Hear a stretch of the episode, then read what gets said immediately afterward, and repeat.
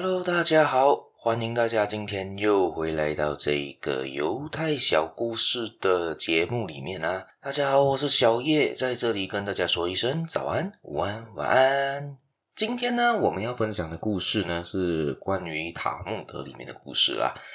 在塔木德，像我们之前的节目有提过，塔木德也就是。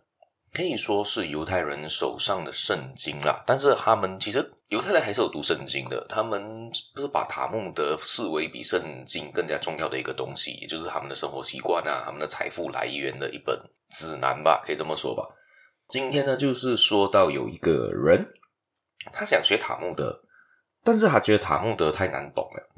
他就去找了他当那个犹太的宗教师，就是拉比嘛，问他，我不想学塔木德，但是是。他又想放弃，但是他又想不出一个什么方法很好的放弃，他就找了一个蜡笔，然后蜡笔就来开示他嘛。然后这蜡笔就把他带进一个房间，房间上面挂着一篮的水果，就叫他诶，这样子你去把那个水果拿下来。那个人跳啊跳啊跳啊试啊，很多方法，但是当下又没有楼梯，他没有办法把那个水果拿下来，他就很疑惑的看着蜡笔嘛。拉比也就对他说：“嗯，如果这个篮子真的拿不到，这样子是谁把它挂上去的？”他还是不了解到底这句话的意思是什么。拉比只好对着他说：“塔木德呢，并不是要人们不理解他，而是希望人们明白他。既然有人能写得出来，为什么不能理解他呢？”在这边也就带出一个意义，是说，就跟了那一个年轻人说嘛。其实塔木德这本书，它就只是一个指南，所以你要去读它，你要去明白它要代表出来的东西是什么。每个人有每个人的看法，每个人有每个人的理解，甚至有人说塔木德基本上它的它的页数从第二页开始的。为什么这么说呢？第一页呢是空白的，它空白的就是要你去把你所想到的思想写在上面，做你自己的笔记，而你可以把你的笔记传承给你下一代的时候，你可以把你的智慧也传去给下一代的人物。还有，他又再说了一个故事给这个年轻人听啦。他呢，有一个人想要改信犹太教，但是对犹太的教义不理解、不了解，所以他又很懒惰去听嘛。所以他就看，他就去找了一个人，他说：“你可以在用一只，在我用一只脚站立的时间里面，把那个犹太这个塔木德教给我，我就我就学，把全部的学问，塔木德全部学问，在我在举一只脚的情况下教我。”这样我就来学它到底是什么东西。然后著名的一个拉比啊，叫做这边的名字叫做希勒尔，就接见了他。当这个人一脚一抬起来的时候，这个拉比呢就已经把全部犹太教的学问教了给他，告诉了他。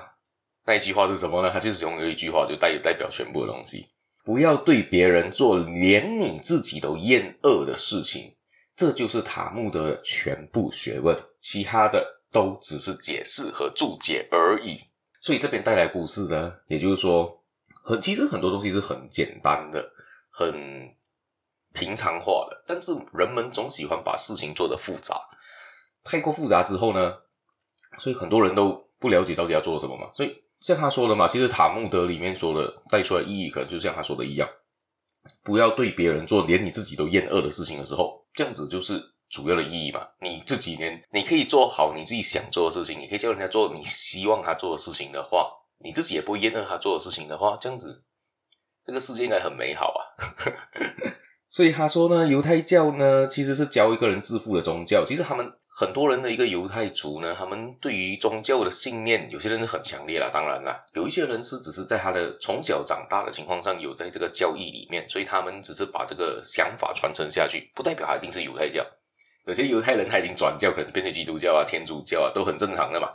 这只是他们骨子里还是犹太人啊，他们的想法还是从小被灌输长大的嘛。就好像呢，我们说华人嘛，华人有些下南洋，像我们这一代的，就是从中国过来下南洋过来，在这边马来西亚生存啊这些东西。但是我们的骨子里面还是个华人，还是个，所以在当下呢，当地人们的眼中，其他种族来看我们华人的话呢。像比如说，我这边有马来人、印度人，还有一些少数民族嘛，所以他们来看我们的看法呢，会把我们比喻为有些是从先祖带过来的东西，因为我们从小就这样子被教育长大的，所以我们骨子里就是一个中国人，就是一个就就是一个华人，但不一定是中国人来的，只是说定义为是一个华裔华人，所以就会有比较华人式的思想，可能会就是跟他们的想法会完全的不一样了。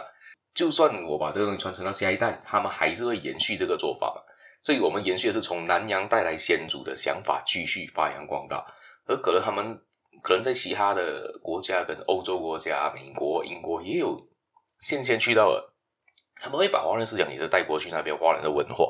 和舞狮舞龙啊这一类型嘛，会继续传承下去。只是说传承方式会有些许因当地民情而改变。好，这个是我想说的啦。所以呃，大家有兴趣的话，我们下一期节目再听听另外一个故事吧。今天故事也就到这边了，大家记得订阅我，分享出去，还有留言给我知道你的心里在想着什么，对于这个传承的方法有什么看法。我们下一期节目再见啦，拜拜。